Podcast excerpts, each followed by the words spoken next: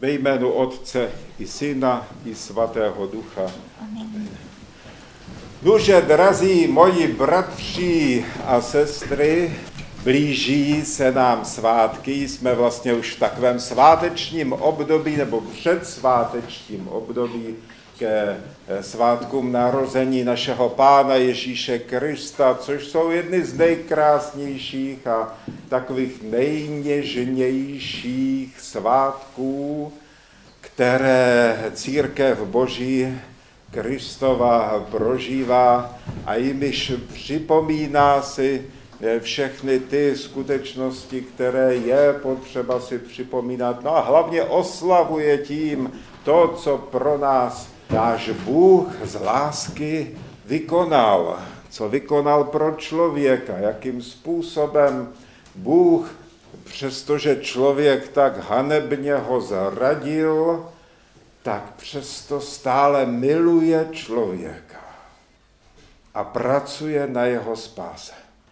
Dalo by se vlastně říci, že nejenom tento svátek, který už je takovou přípravnou nedělí k narození Kristovu, nejenom tedy tato neděle, neděle praotců, kdy si připomínáme všechny ty velké postavy starozákonních dějin, všechny ty zástupce té řady dlouhé, která vede od Adama až tedy po nového Adama, Ježíše Krista, která vede přes proroky starozákonní, patriarchy, proroky, no a krále svaté a všechny ty zástupce tedy této dlouhé řady lidstva, těchto tisíců let, které před Kristem uplynuly, tak nejenom při této neděli,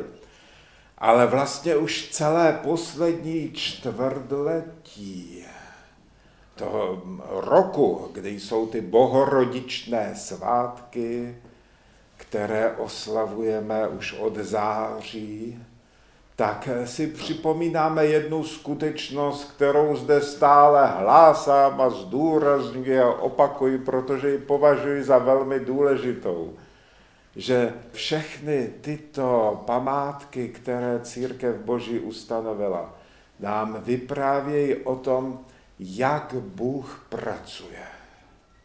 Že Bůh je dobrý a věrný, že své sliby plní, že lidské dějiny se nevymkly Bohu z rukou, ale že stále pracuje nad záchranou člověka, pracuje pro spásu člověka. Tak tedy tyto skutečnosti jsme si připomínali při svátcích bohorodičných, které byly teďka. A to je to, co si připomínáme i dnes. Je to eh, pohled do dějin světa, do dějin starozákonních pokolení, do dávných dějin, do skutečně věcí, které jsou zahaleny trošku šerem a ze kterých víme jenom takové obrazy, které nám zachovalo písmo svaté, které nám Bible podává. A z té víme ty základní skutečnosti. Za prvé skutečnost, kterou vždycky učíme katechumeny, když přicházejí se připravovat ke křtu a je potřeba je naučit těm základním věcem, tak první, co připomínáme, je ta součást naší křesťanské víry, že svět je stvořen Bohem. Že nevznikl náhodou, že takové myšlenky, kterým dneska lidstvo propadá, a které jsou sice hlásány, jako by byly vědecké, ale ve skutečnosti na nich není vůbec nic vědeckého, protože ani neodpovídají na žádnou otázku. Materialistická věda vůbec není schopná přijít s žádnou hypotézou, jak vznikl vesmír a co bylo před tímto vesmírem. A jak to, že najednou tu něco je, když tu předtím nebylo nic.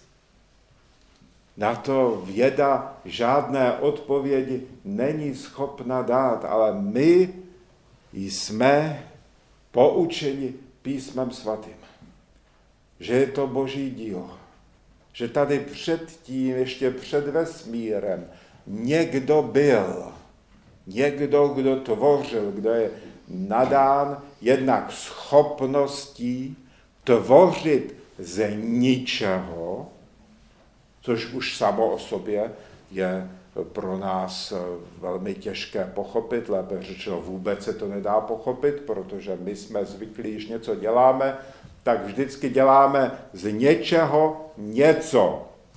Něco přetváříme, musíme mít nějaký výchozí materiál nebo něco podobného. Ale Bůh je ten, kdo tvoří z ničeho. Nic tu nebylo a najednou tu něco je. Najednou je tady vesmír. To je zvěst, se kterou přichází písmo svaté a se kterou eh, nikdo nedokázal otřást. Neexistuje jediný důkaz ani hypotéza, která by se eh, proti této základní biblické zvěsti mohla postavit. Tak tedy to je to první. Druhé je, že stvořil Bůh i člověka, veškeré tvorstvo a nakonec tedy člověka. Že stvořil život, opět je potřeba v dnešní době zvláště, abychom si my všichni stále připomínali tuto biblickou víru, tuto vlastně jedno ze základních skutečností naší víry že Bůh je živý a že se chce o svůj život dělit, že chce činit další živé bytosti, že stvořil rostlinstvo, zvířectvo, živočišstvo a nakonec člověka. Že to je jeden z projevů boží lásky, že dává život, dává povstat živým bytostem. A zase, připomínáme si to stále kolem dokola kvůli tomu, že svět kolem nás nám vtlouká do hlavy dneska. Zdánlivě jakoby vědecké tvrzení, že život vznikl náhodou. Že se setkali tamhle nějaké molekuly, dali se dohromady a vznikla buňka, vzniklo to či ono a tak dále. Dokonce i mezi vědci, ti, kteří jsou věřící, tak říkají, jak hluboce nepravděpodobná je tato teorie, teorie náhody. Říkají, že to je, používají různá podobenství k tomu, říkají, že to je něco podobného, jako kdyby blesk udeřil do smetiště, kde je spousta krámů a haraburdí a jakousi prostě náhodou jednaku, já nevím, miliardám nějakým, zrovna uspořádal všechny ty věci, co jsou o tom smetišti tak, že by tam vznikl, já nevím, Boeing nebo nějaký letadlo nebo nějaký něco takového Samozřejmě nikdo by tomu nevěřil, kdyby někdo přišel s takovou zprávou, že nějak taková strašná náhoda se stala. Ale v případě tomto lidé bohužel věří. Tak si připomínáme, a k dnešnímu tématu to opravdu také patří, že je svět učiněný Bohem a život také, že je učiněný Bohem. Věda, která vypráví o náhodě, zároveň přiznává, že nezná, že neví o žádném přírodním zákonu, podle kterého by se neživé měnilo na něco živého. Žádný takový zákon přírodní není znám. Opačné zákony, to ano, ty víme, to známe. Zákon, podle kterého se živé může měnit na neživé, to znamená Když umře rostlina, živočich nebo člověk, tak se tělo rozpadá a stává se neživým a mění se opět na prvky, ze kterých je složeno. To ano, ale opak neexistuje takový zákon, taková zákonitost. Takže tady vidíme už ten začátek boží práce nad dějinami světa a vesmíru, no a zvláště intenzivně je to potom vidět nad lidskými dějinami. Jak Bůh pracuje. Dneska lidé eh, občas říkají, dejte nám důkaz, dejte nám důkaz, že Bůh existuje. Když tedy si teďka odmyslíme to, že můžeme namítnout takovému člověku, který takto hovoří, tak mu můžeme jaksi smečovat a odpinknout ten míček k němu a říct, jako ty mi dej důkaz, že Bůh neexistuje. Samozřejmě neexistuje takový důkaz. Jeden teolog, Alexej Osipov, když eh, měl za úkol přednášet někde na nějakém institutu a přišli si ho tam poslechnout vědci. Materialističtí vědci, kteří na té akademii, jaká přírodní akademie, nebo co to bylo, to pracovali a působili, tak se jich tento teolog otázal a řekl jim, jste velicí myslitelé, mnoho toho víte, máte obrovské vědomosti a poznání o přírodě, o různých zákonech fyzikálních i biologických. Můžete mi prosím říci, co přesně bych měl učinit, abych se přesvědčil, že Bůh není?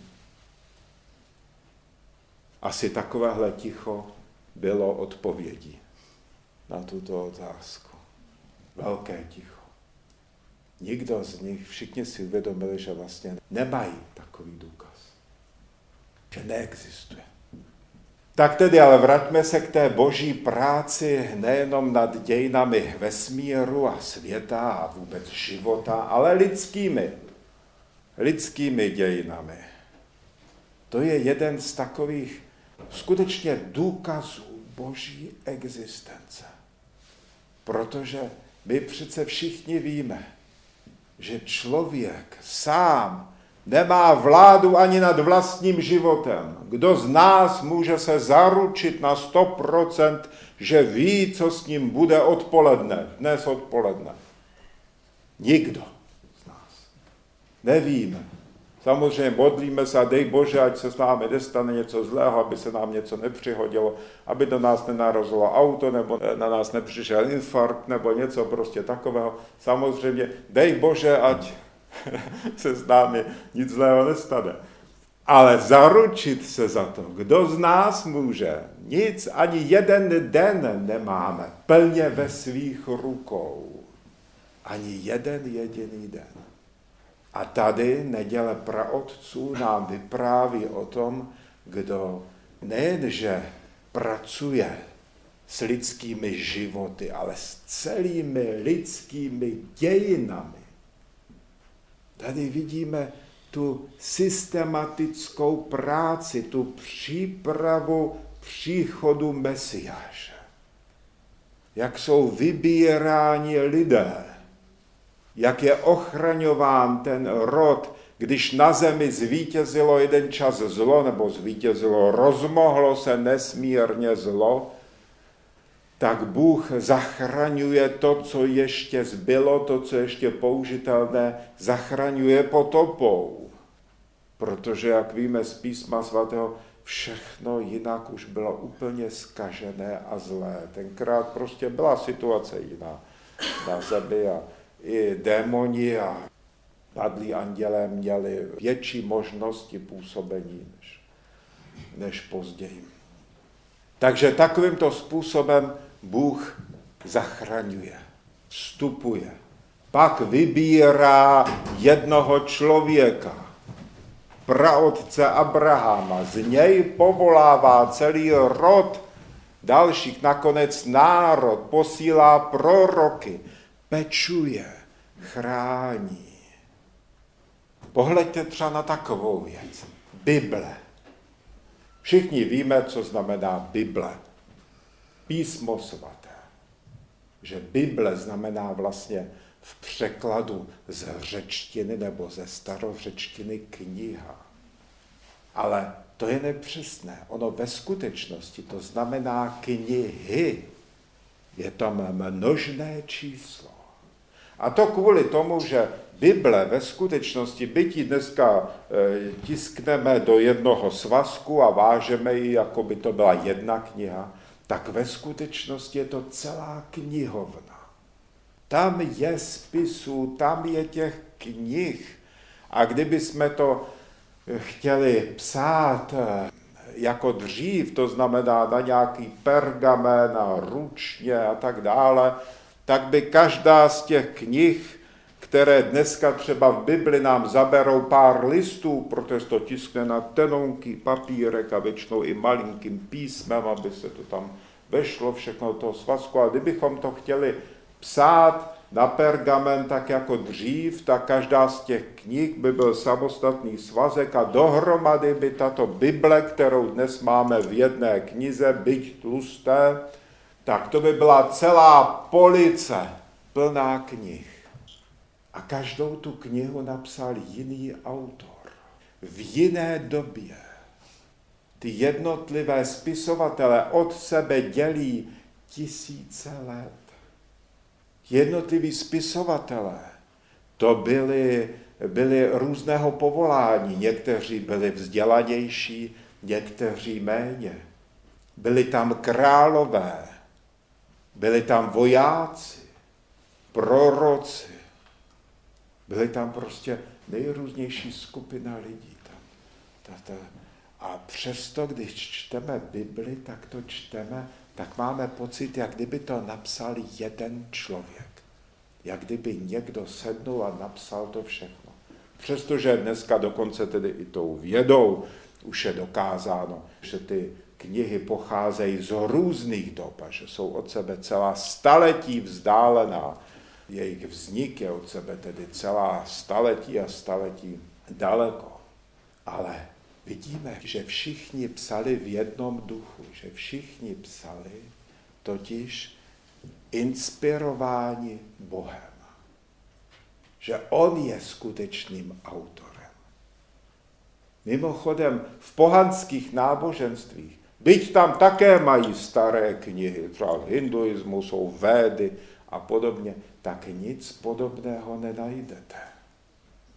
Tam se ti autoři někdy vzájemně protiřečí, někdy spolu vedou spory v těch knihách, předkládají různé pohledy na věci, své osobní mínění a své osobní zkušenosti. Ale když pročítáme biblické knihy, tak i když pocházejí od tolika různých lidí, z různých dob a různých staletí a tisíciletí před Kristem, tak vidíme, že spolu souzní, že si neprotiřečí. Už na tom vidíte tu boží práci, která nad lidskými dějinami je, která působí. Protože tuto Bibli, nebo ta vyprávění, ty záznamy, ta proroctví, poezie, která tam je, žalmy, to je v podstatě, to je také, to je svým způsobem je to druh poezie. To všechno do sebe zapadá, na sebe navazuje a vzájemně si to neprotiřečí a je to vlastně stále platné. Všechno to míří k přípravě lidí na příchod Ježíše Krista jaký lepší důkaz o Bohu a o jeho lásce k člověku už kdo by chtěl. Už vidíme, že Bůh nejenže nezahubil člověka, když člověk zklamal, ale dál ho miluje a dál se o něj stará.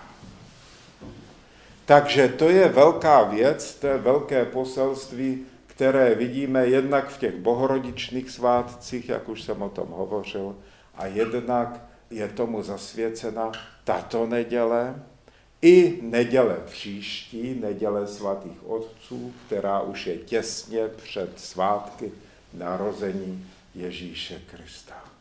A církev nás tímto vybízí, abychom byli schopni toto vnímat, abychom si tyto věci uvědomovali, abychom si uvědomovali boží péči o člověka a tím pádem nejenom o lidské dějiny, ale o každého z nás.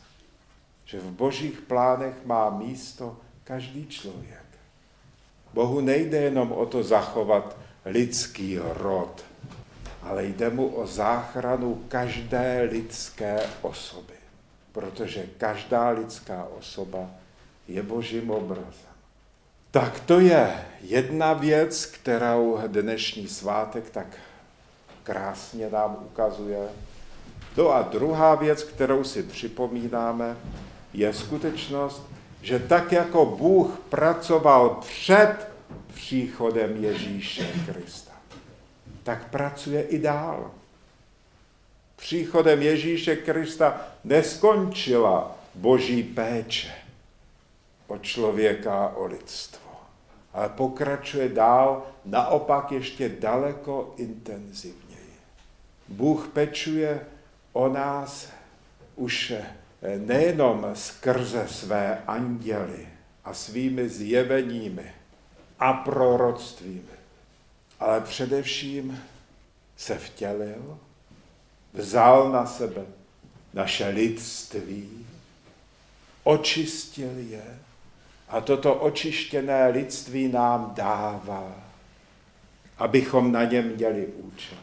Posílá nejen anděly, ale i svaté, mnohé svaté, svatých je nesmírně mnoho svatých lidí, kteří také pracují.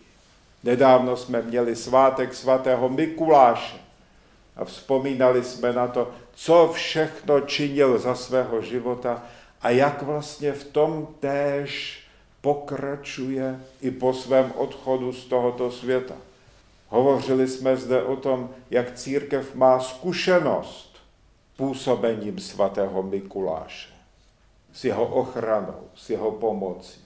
Že se k němu lidé utíkají, že jméno Nikolaj je s láskou udělováno i v dnešní době malým dětem, že Nikolajovi jsou zasvěcovány chrámy stále. To všechno vypráví o zkušenosti, kterou církev má se svatým Mikulášem. A spolu s Mikulášem mnoho a mnoho dalších svatých působí a církev s nimi má zkušenost. Pohleďte třeba u nás, svatí Václav a Ludmila, kterým je zasvěcen tento domovní chrám a tolik chrámů v českých zemích a konec konců i tam dál na východě jsou známa tato jména Václav, Ludmila. Kdyby nebyla zkušenost lidí s jejich zázračnou pomocí, tak koho by zajímal nějaký český kníže, který zde působil před tisícovkou let a byl zavražděn svým bratrem Boleslavem. Koho by to zajímalo? By znali historikové samozřejmě. Ti by asi o tom věděli. Ale běžného člověka by to asi, no, proč by ho to mělo zajímat konec konců. Kdo nemá zájem o dějiny, tak nezná tato, ta jména všech těch knížat, kterých bylo v našich dějinách. Ale přesto Václava znají všichni. Je známá věc v českém národě, že když je národu českému úzko tak se utíká ke svatému Václavovi v Praze na Václavské náměstí a tam pod pomníkem Václava svatého se lidé schromažďují. To prostě utíkají se k němu. Z východu sem jezdí lidé, přijedou vlakem nechají se odvést na hrad, pokloní se ostatkům svaté Ludmily a jedou zase domů třeba. Jsou prostě ta jména, je tady zkušenost církve. Je to prostě forma pokračující boží péče o člověka. Nám se někdy zdá, jako by Bůh nás opustil, jako myslím tím lidstvo, jako takové se dějí hrozné věci. První světová válka, druhá světová válka a teďka všechno to ostatní, co se hrne na lidstvo, všelijaké katastrofy a ekologie a prostě mezinárodní vztahy taky nestojí za nic teďka poslední dobou. Prostě potíží spousta, vidíme na horizontu, jak se blíží. A tak se nám někdy zdá, jako by nějak na nás Bůh zapomněl. Není tomu tak. Bůh si nenechá vzít z rukou vládu nad lidskými dějinami dovoluje lidem, aby jakožto svobodní lidé, aby si zvolili i zlo v některém případě. To vidíme už ve starém zákoně. Zdaleka ne všechno, co po něm Izraelité chtěli, tak Bůh schvaloval. Když chtěli krále, ku příkladu, to je ostatní pohanské národy kolem, měli krále, ale u těch Izraelitů si Bůh sám přál být jejich králem, jejich panovníkem. Říkáme tomu teokracie.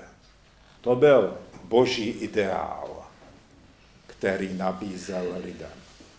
Ale Židi ne a ne se s tím spokojit a stále říkali, dej nám krále, dej nám krále, chceme, ostatní národy mají krále, chceme mít taky svého krále, aby jsme ho mohli poslouchat, aby jsme mohli sloužit. A Bůh ustoupil. Řekl, dobře, chcete krále, mějte si krále. Doplatíte na to. Což se také stalo. Tak stejně tak je to i dnes. Lidé si dobrovolně vybírají často špatnou věc. Lidé si dokonce volí v dnešní době i být ateistou, materialistou, nevěřit v Boha, žít si podle svého. A Bůh to dovoluje. Říká takovému člověku, nechceš moji pomoc? Tak si žij, jak umíš. A když je takových lidí mnoho, tak potom roste zlo ve světě. Ale víme s jistotou, že Bůh nikdy nedovolí absolutní triumf zla ve světě. A že Bůh stále i přesto přeze všechno, co lidé páchají, má věci ve svých rukou. A že se blíží příchod Božího království. Jako měli lidé ve starém zákoně všechny důvody věřit tomu, že Bůh splní svůj slib a pošle Mesiáše, tak i dnes my máme všechny důvody věřit, že i teď Bůh plní všechny své sliby.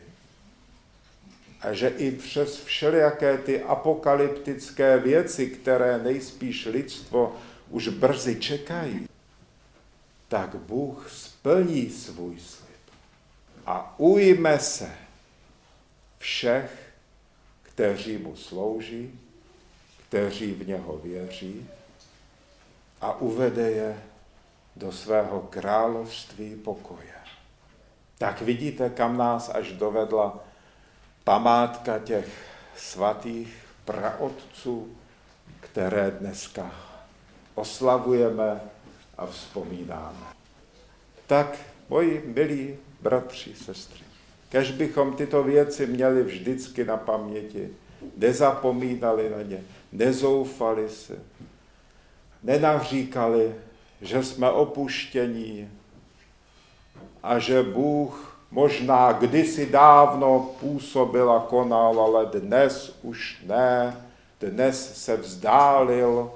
Takové názory se objevují, ba dokonce i v církvi. Svého času byl třeba na Atosu, se šířil názor, že už nejsou starci.